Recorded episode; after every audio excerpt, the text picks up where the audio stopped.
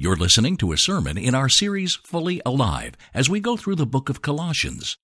Visit linworthroadchurch.com for more. Well, as Rich said, we are in the final stretch through our book of Colossians, and we covered what a fully alive or marriage under Jesus' leadership would look like last week, and this week we want to talk about uh, families. And. Uh, um, and this is such a personal area, something we can all relate to. Um, even though not all of us in this room have children, we all have parents. Uh, some of us uh, will become parents at some other point. Um, others of us relate to children. And frankly, uh, here in the body of Christ, in the community of faith, all of us should be concerned to some degree with connecting with children because they are a part of our body and our community here.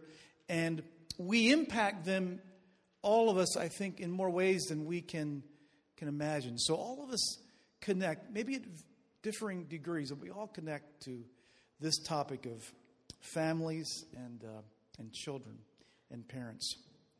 Just stand. I'm going to read the text for this morning and don't zone out because if you zone out, you're going to miss it. It's just two verses. If you want to follow along in the Pew Bible, it's page 984. We are at Colossians 3, verses 20 through 21. Two statements one to children and one to fathers. Children, obey your parents in everything, for this pleases the Lord. And fathers, do not provoke your children, lest they become discouraged. This is God's word. Pray with me. Father, we do come here this morning from many different places and many different experiences. Some good, maybe some not as good. Um, so, whatever need exists here this morning, Father, whatever um, word that you want to communicate, I pray that there would be a moment in the service where we would each hear from you and experience you. Um, Father, most of us, when it comes to family, can relate to some point of pain in our lives. Something that's not worked out or materialized the way that we wanted to. Or perhaps that we have friends that are experiencing that. So I pray that we can learn together as a community. Lord, those that are non Christians can learn about what a redeemed family would look like. Lord, those of us that are believers would be able to allow the lordship of Jesus to seep uh, more deeply into um, our lives where nobody else sees us but our family. And uh, so we need you today. I need you today. Lead us, Father, in Jesus' name. Amen. Amen. Okay, you can take a seat. All right, what I'm going to do this morning is spend a little time on verse 20, spend a little time on verse 21, and then finally, a little bit uh, for the dads at the end, particularly the dads. Um, and uh, as usual, I turn two verses into more um, more words than I, I, really should say in our given time. So I'm going to do my best here this morning. But there's really a lot to say, even in just those two verses. Now, in verse 20, if you look at the back in the book of Ephesians, in chapter 6, there is a very similar verse, very similar instruction to the one here in Colossians 3. I'll, I'll read it to you. This is Ephesians chapter 6, verse 1. It says, Children, obey your parents in the Lord, for this is right. Honor your father and mother. And this is the first commandment with a promise that it may go well with you and that you may live long in the land. So, same instruction, just a little more expansion here. And what Paul is referencing is he is referencing the Ten Commandments. It's interesting. The Ten Commandments, in outline form, provide a moral and a spiritual fabric, here he says, for what would help a society flourish and prosper.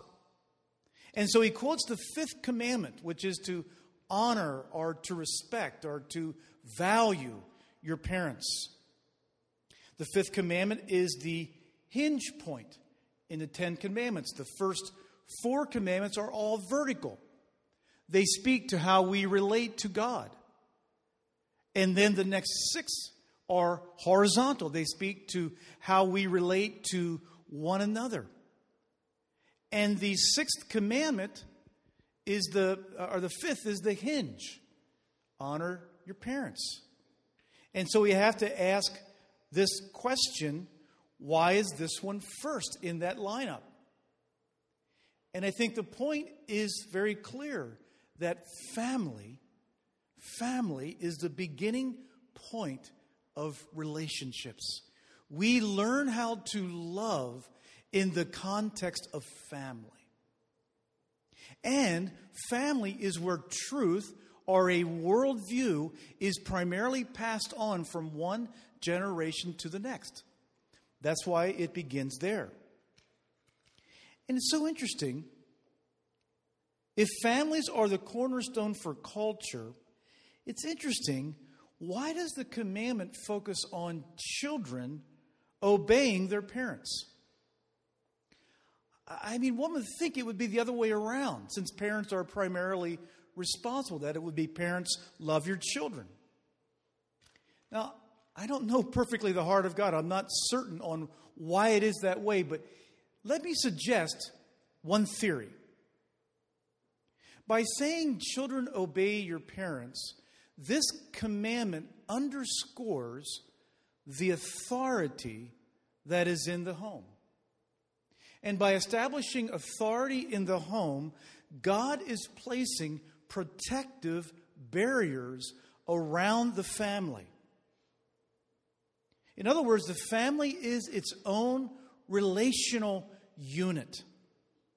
And God is telling, in one sense, other institutions like the government or like even the church never violate the sacred space of the family. So, children, some of you are, in, most of our kids are eating pancakes right now.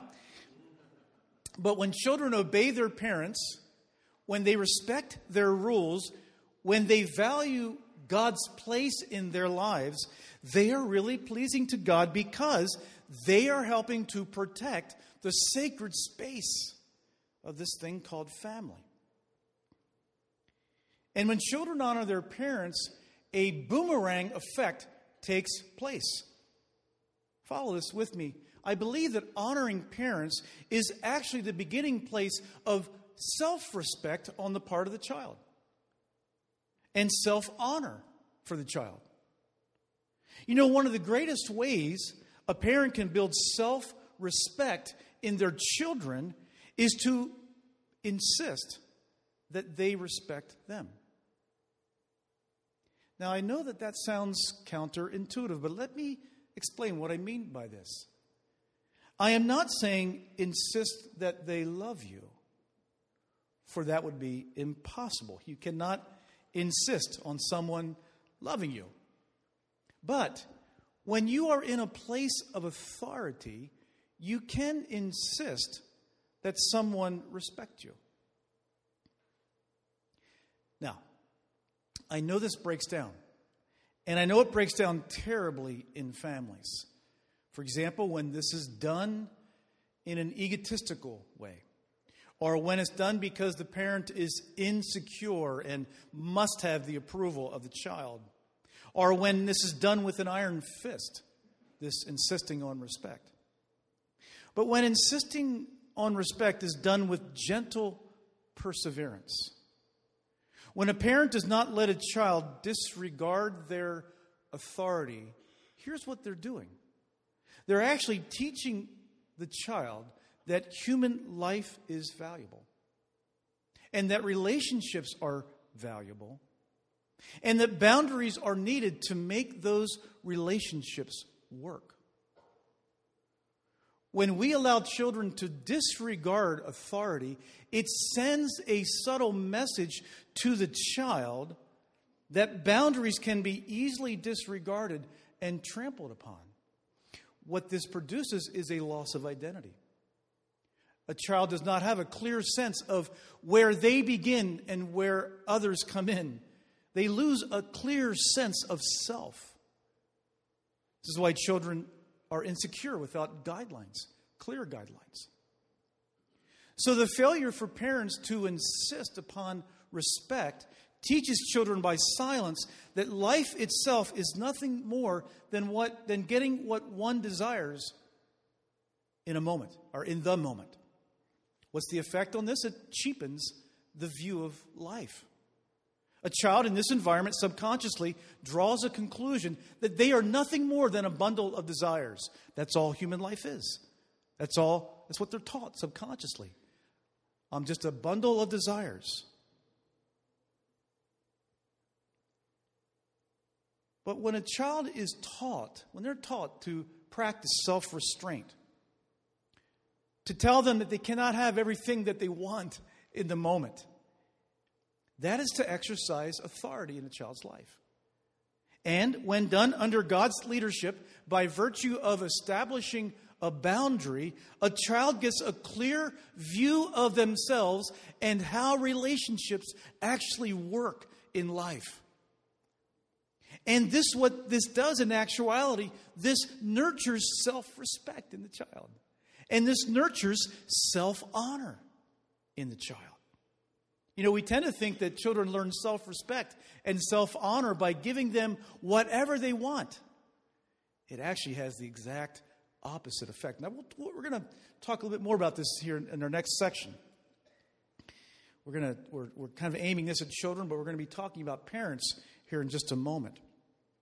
So, this is what happens when a, in a Christ centered home, a redeemed home where Jesus has been invited to lead the family, this is how honor and respect both bless the parents, but they boomerang back. And they have an effect that produces confidence in the children.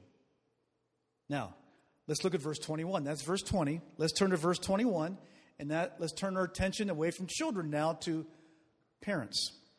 And what I'd like to do is to read this from I like the amplified Bible.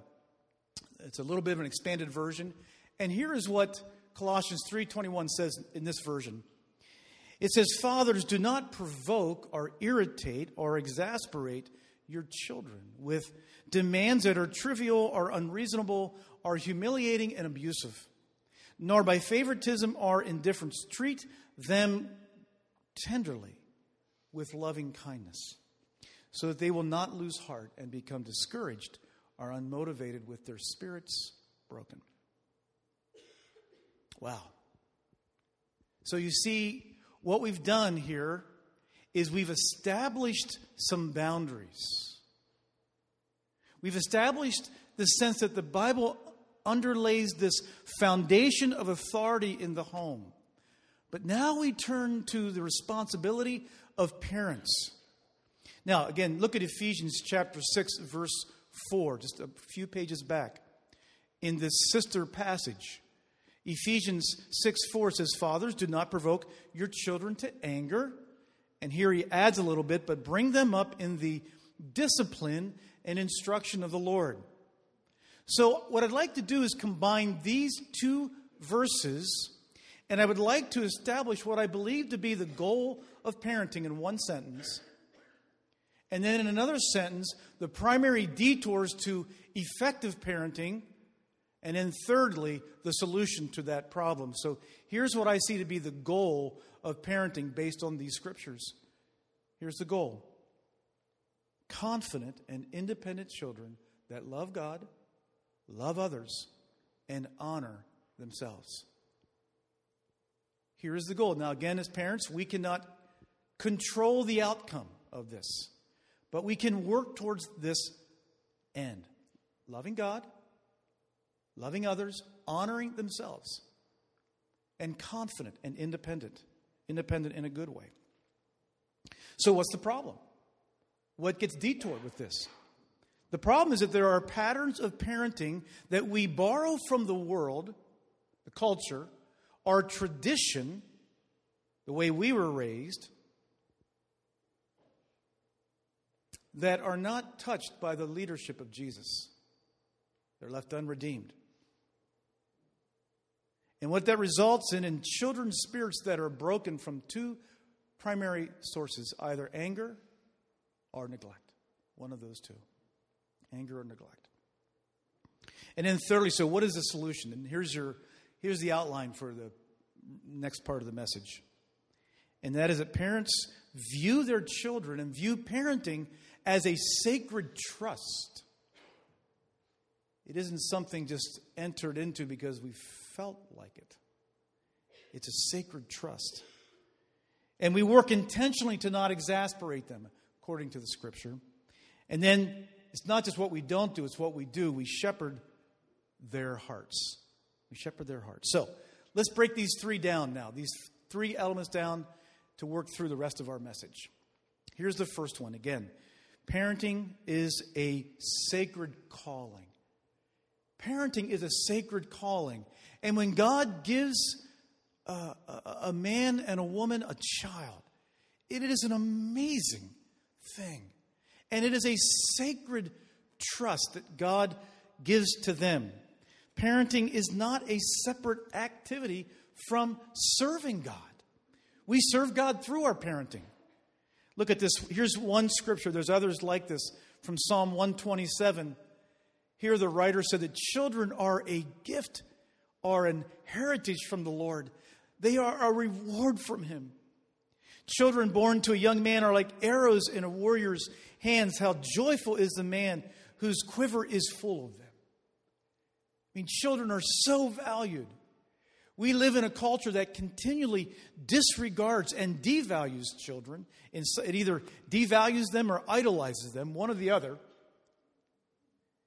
Um, the leadership of Jesus actually shows us a third way that avoids idolizing children, but on the other hand, also avoids devaluing and disregarding them. It shows us a different way. But when you enter into parenting, you cooperate with God. Amazing. You co create with God in bringing new life into the world. You see, it's important that we understand this because we sometimes, parents, even believing parents, have children for reasons they've not really thought this through. Now, by the way, I'm not discouraging you to not have children. I'm encouraging you to have children. They are a incredible blessing. They are an amazing blessing. And I'm not discouraging you from having children.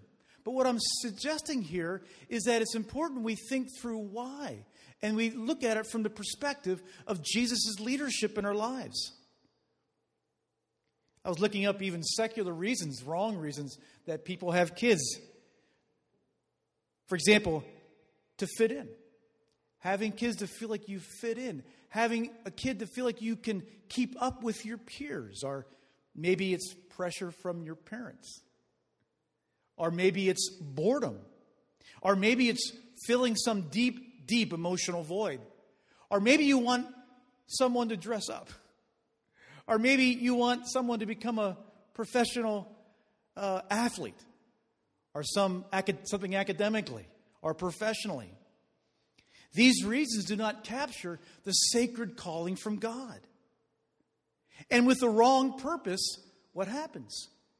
We become less intentional about our parenting. We become less intentional we become less deliberate. We don't reflect on why we do what we do. And so, what do we do when we're not reflective? When we don't allow the scriptures to speak into our parenting, which the Bible says a great deal about parenting? Well, we just do what was done to us, or we borrow from tradition, or we borrow from the latest conventional wisdom. Now, sometimes the way that you were raised and sometimes conventional wisdom overlaps with the scriptures, and that's a good thing oftentimes and many times, the scriptures, in the way they approach parenting, actually detail a different or a divergent plan than what conventional wisdom does. When you understand that parenting is a sacred calling, you're really in tune and paying attention. God, how do you want me to do this? What does the leadership of Jesus look like? And this is what Paul was trying to do with these new Christians. They had a certain way of constructing their family based on the Roman way of life and Roman tradition. And Paul is getting them to think a lot differently on what would a family look like that is being led by Jesus. That's what we're, that's what we're after. Okay, let's look at that next point. The second and it's kind of stated in the negative is how can we not exasperate our children? How can we not exasperate them? And I really liked what one author here uh, wrote. It was John MacArthur. I'm just going to run through these fairly quickly, but he gives 10 reasons how we can exasperate our children. So, again, I'm going to go through these fairly quickly. Number one is we can exasperate them through overprotection. Man, this is so relevant now. This is a little bit because in our culture, one of, the, one of the ways that we, one of the emphases of our culture is we end up idolizing our children. We make our children the ultimate purpose for our lives. And when you make your child the ultimate purpose for why you're alive, you end up becoming a helicopter parent. You end up hovering over them. You end up micromanaging their lives. And this is one of the things uh, that I, I struggled with deeply, and frankly, I still struggle with this. And that is that as parents, we're called to parent by faith. By faith. Not worry, not fear, not control. A lot of us parent motivated by impulses of worry, by impulses of fear, and by impulses of control. And that's not parenting by faith. God wants us to parent by faith. Second, parents can exasperate their children by showing favoritism. Man, we could talk a long time about this one. I wish we could talk more about this one. It can be exasperating. It can break the spirit of your child when we parent by favoritism. Some of you grew up with that. You understand that, how hurtful and painful it is. I mentioned this first service, and again, I, I don't. I, I need to connect here with some of you that are younger. I know this is a uh, like a 45 plus illustration, but there was a comedy team when I grew up. Their whole shtick was based on favoritism. They were called the Smothers Brothers, and they were absolutely stunningly hilarious. And of course, you know, good comedy comes out of what? What does all good comedy come out of? Yeah, it comes out of pain. Yeah. And they had this whole thing about, you know, mom always liked you best. And favoritism, we see examples of it in the scriptures. The, you know, one of the, one of the great families of the Bible, Isaac and Rebekah. And you know the story there. They each had their favorite, and it created disaster. And then, because it was unchecked, uh, Jacob, who had 12 sons, did the same thing to the next generation by favoring Joseph.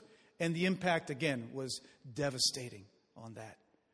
Parents, you may be drawn to a certain gender in your family. You may be drawn to a certain personality. Some of that is normal, but you've got to make sure and work hard that you love each and every child and make sure they feel your love in a personal and unique way and avoid favoritism. It can break the spirit of those that are on the wrong side.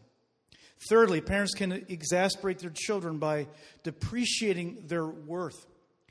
Some of the studies that are being done here recently uh, in the secular world are ex- describing how children feel burdened, how many children feel burdened.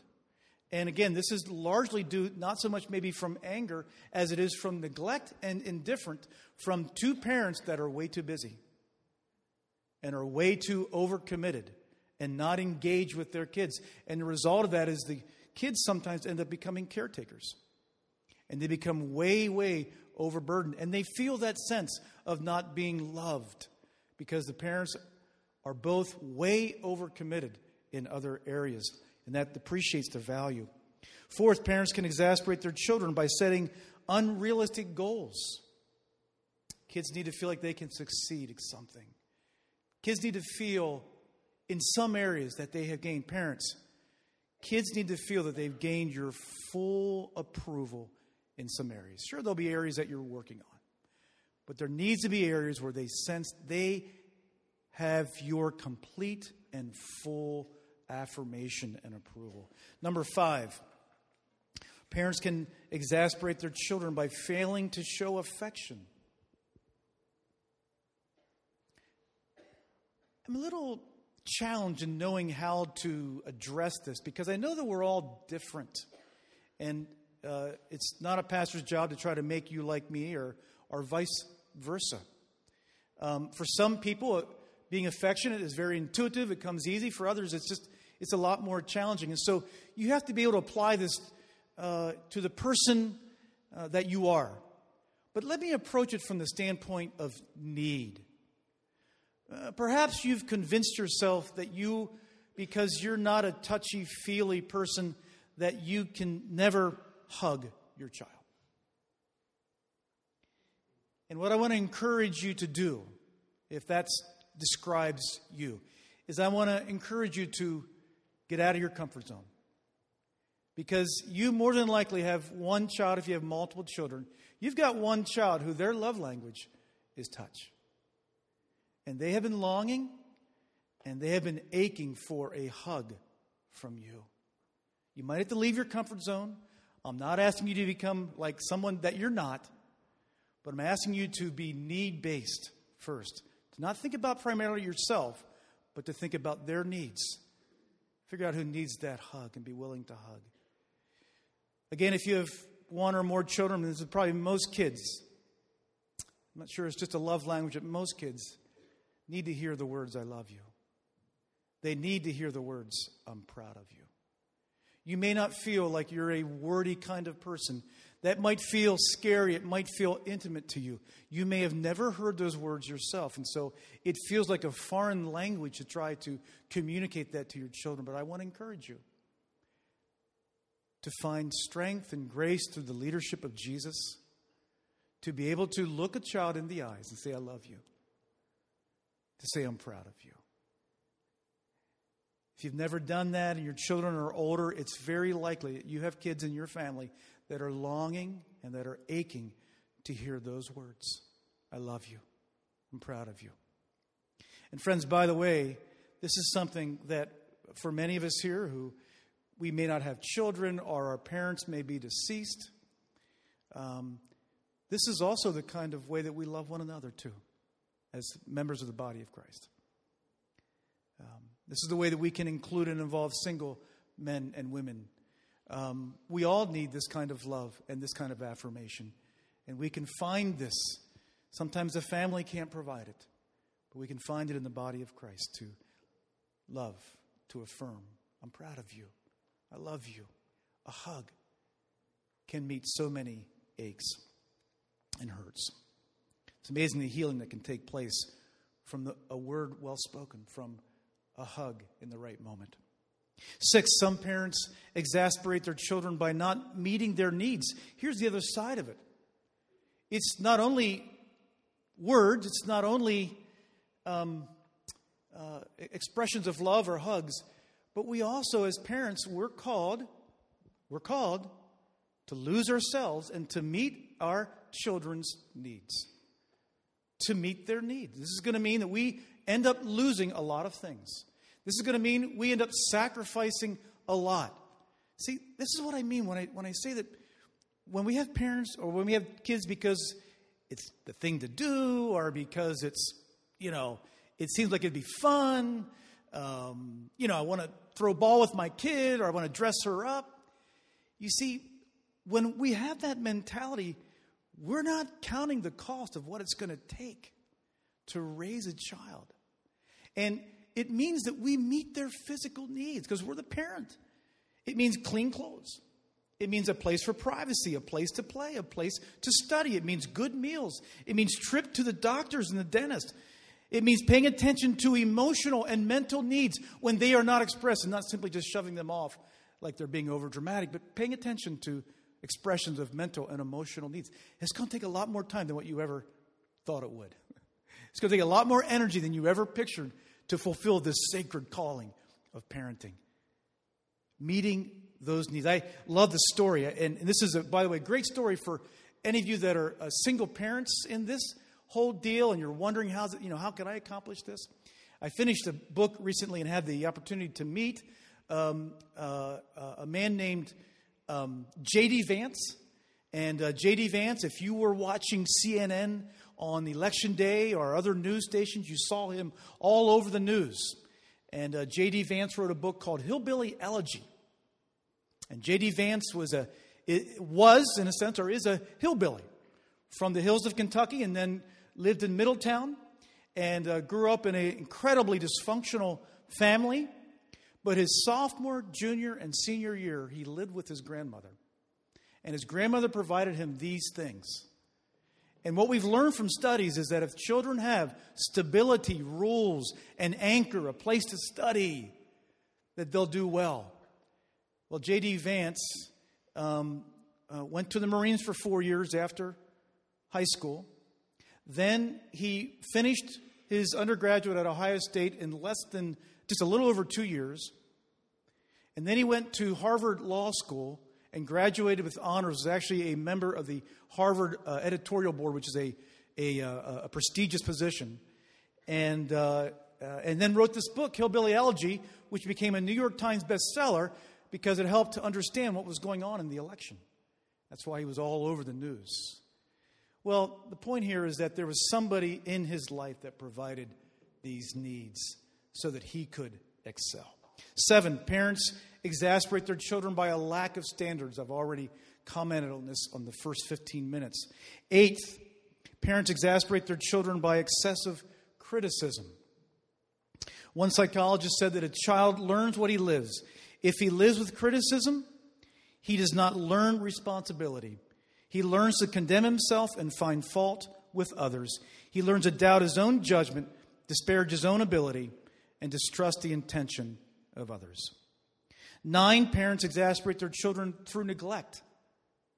Okay, it's not just anger or harsh criticism, but as I mentioned, the other way that we can fall off, the other way we can go wrong is not just through anger or through criticism or to our, our, our bad state or you know unrealistic expectations, but we can also miss the mark. Redeemed parenting through inattention, through neglect, through over permissiveness, by not being involved, by not being engaged in the lives of our children. We saw, again, the scriptures. One amazing example of that was King David, whose life was commendable in so many ways, except his parenting. And he had one particular son that he was indifferent to, that he didn't pay attention to. That son grew up and hated him. And when you hate the, the national figure, it can lead to civil war, which it did. And it was just an awful, awful part of the latter, you know, really, in some ways, the latter part of David's life was really overshadowed by the civil war and rebellion from his own son, Absalom. That happened because of, because of indifference. And then 10, we've already mentioned his parents can exasperate their children through excessive discipline.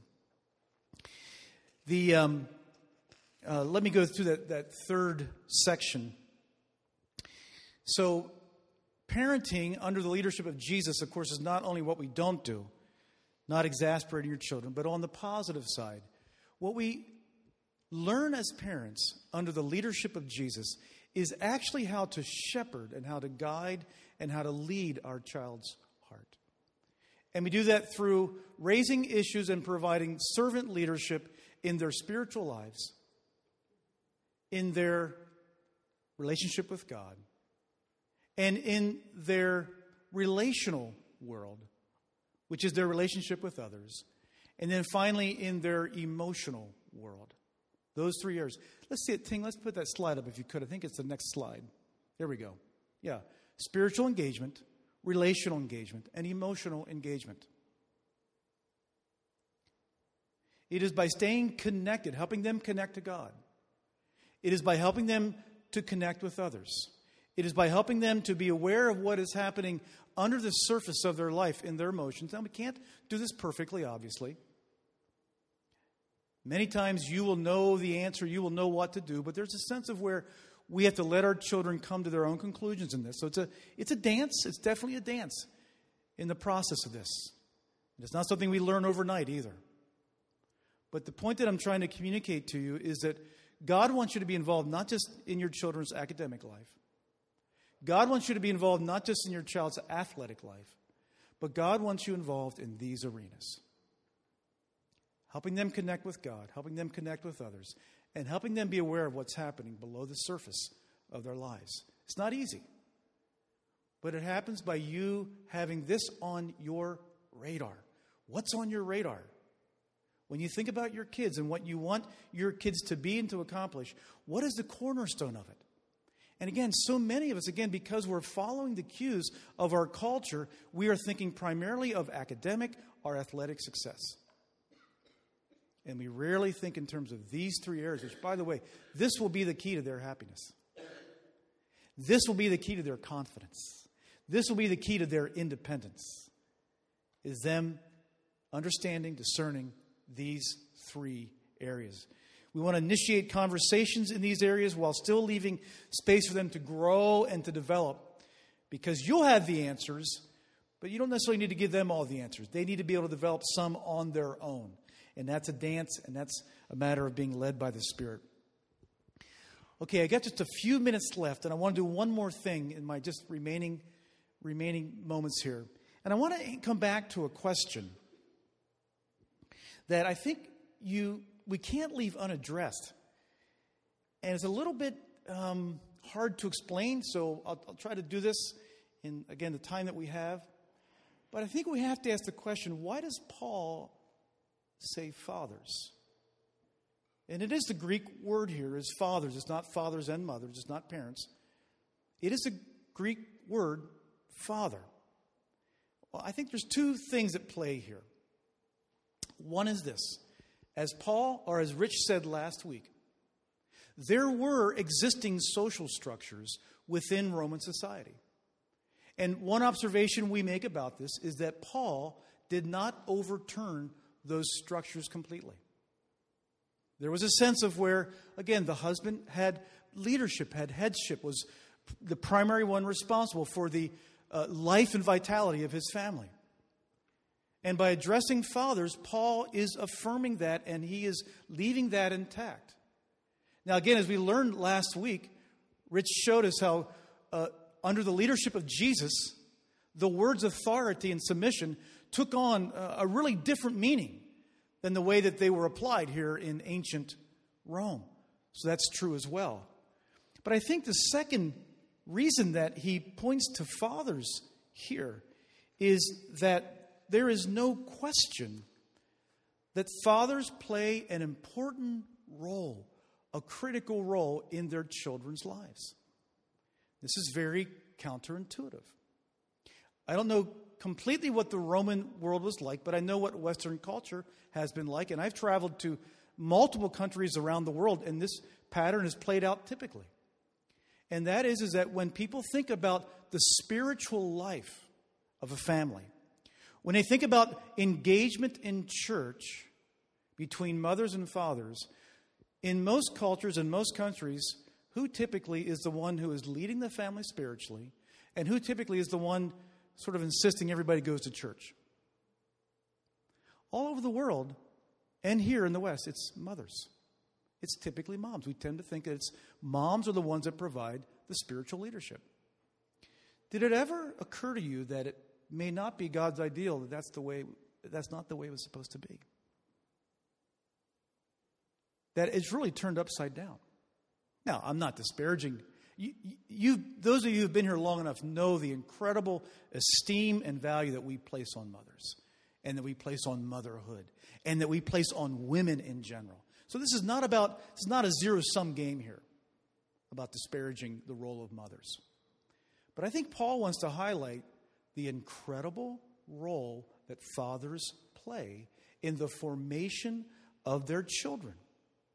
Now, it's interesting. There have been multiple, multiple studies on this. And Actually, many of them, the ones I looked at, most of them were secular studies, not studies done by religious people. And those studies confirm overwhelmingly that children take their primary cues about church and religious involvement, guess from who? Not from their mothers, from their fathers. What secular studies have shown is that mothers are particularly effective and particularly influential in the early formational nurturing years. But when children begin to differentiate themselves from their parents, you know that process? Children begin to differentiate themselves from their parents. They are a separate being. They are an independent being. They're a separate entity from their mom and dad. Guess who they look to at that moment for spiritual cues? Again, the studies overwhelmingly suggest that adolescents look to their fathers.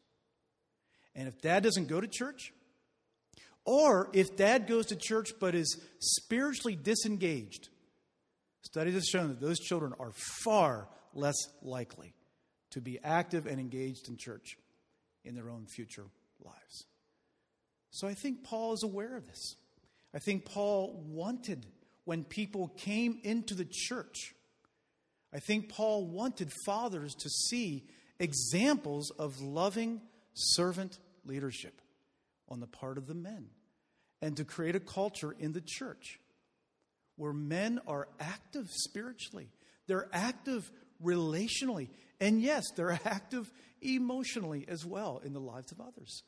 They understand, they discern, they shepherd not only the body of Christ, but they help shepherd their children's hearts. And so fathers are very, very involved. I think that's what Paul is getting at here. So, to wrap up, to close up, we've talked about children obeying their parents. That creates a foundation of sacred space of the family. That the government, that even the church should always prize and be aware of sacred space for the family. Secondly, we looked at this specific deal of how not to exasperate your children. That would be the tendency, that would be the inclination to exasperate our children, to provoke them, to break their spirits. Again, either through anger or through neglect. But what, the, what I hinted at earlier on is that the way of Jesus provides a third way. You see, the reason that so many parents, the thought process behind so many parents who are guilty of anger is that they idolize their children. They have given their children ultimate importance in their life. They need their kids to succeed. And if they don't, when the kids frustrate them, when they don't get the academic or athletic or whatever it is, because they're idolizing, because their children have a central, they are of all, not just important, which we all agree on, but their kids have become a place of ultimate importance. That breaks the spirit of a child, it'll end up breaking the spirit of a child because of the anger and the control and the obsessiveness to make them become something you want them to be. Now, on the other side, on the other part of it, it is when we idolize things, when we idolize our career, when we idolize status, when we idolize um, some accomplishment or some material gain, and we just show, we completely neglect. We're so wrapped up in our careers that we completely neglect this sacred calling of parenting. This too breaks the spirit of our children from neglect because we are so wrapped up and involved in our careers. You see, both of them, both of them do not reflect the leadership of Jesus in our lives. Here's what the gospel does when the gospel comes into our lives and we learn to realize that we are loved unconditionally by Christ. It breaks the foundation of idols in our lives. Yes, we love our children, but we don't have to obsess over them and we love our children, and we might find that we're able to disengage from some of our ambitious goals in order to invest more time and energy into them. We are free from idolizing our children. We are free from idolizing things which disconnect us from others. And the gospel helps us, it makes us free to love them. It makes us free to love our children without needing their approval or without needing them to be something or do something before we love them. The gospel frees us to love them without expectation. And when you can love your child like that, Again, I'm not guaranteeing you that you'll have that outcome that we outlined earlier. But what I am saying, if you learn to love them like that, you are fulfilling your God given responsibility to help make that happen. That's, and that's all you can do. You can't do any more than that. But, but to fulfill your Jesus led, God given responsibility to accomplish that.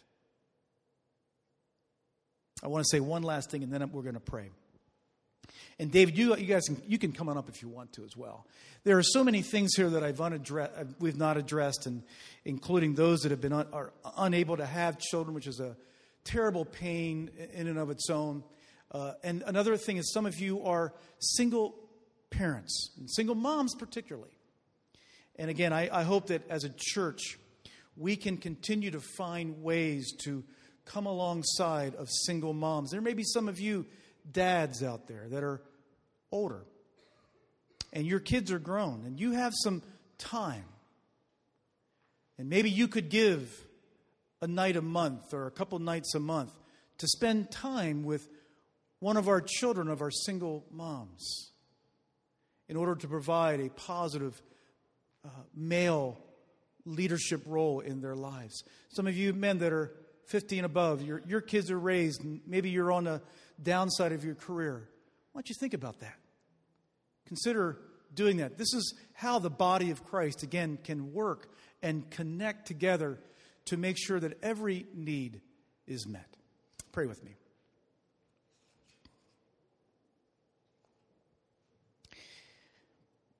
Father, in Jesus' name, may your Holy Spirit run through this room right now, recognizing what aches and hurts, needs. Lord, some of us have this morning reflected on our own parenting. And we find that we're saddened and grieved by mistakes. Father, others of us may be reflected on or may reflect on the way that we were parented. And perhaps there was a lack of love or a lack of attention or anger. This morning is a painful reminder of the way that we were raised. Lord, some of us um, have been unable to have children, or we have friends that have been unable to have kids, and there's a particular pain there as well. Father, whatever the need is this morning, and there's others I'm sure I'm not even thinking about, whatever need is there, Father, will you address that need in a way that only you can by your Spirit? And will you lead us as a body to value and regard children? Make them feel a part of our body, give them a voice in our body to respect them and value them as you did, and regard them. Lord, may our homes be filled with peace. May we avoid the excesses of anger, the excess of neglect. May our homes be places where our kids receive energy and time and devotion and spiritual and emotional and relational issues are surfaced and are addressed. May our homes be in tune with the needs of our children, might our parents be prepared to serve and to lay down their lives for their kids because of Jesus' leadership, because of you turning families inside out and upside down. Father, our families, our dads, our moms need you desperately. We, we're all learning, Daddy. We're all learning. I'm learning. Help us to grow. Help us not stagnate. My goodness, Father, what our kids need is for parents to keep growing, to stay connected vitally to the body of Christ. Father, may our parents reconnect to this relational storehouse called the church, which teaches the attitude and the language of love love without expectation, love without idolizing. Father, thank you for being able to give this offering to you, to show our love for you. Thank you, Father, for the prayers and the songs that we can offer here as a statement of love. Lord, may we start again. May we be renewed. May we be revived. May we not leave here, Lord, heavy hearted, but may we embrace our forgiveness and begin again. Lord, create in us a, help us to walk in our pure heart that you've already given us. In Jesus' name, amen.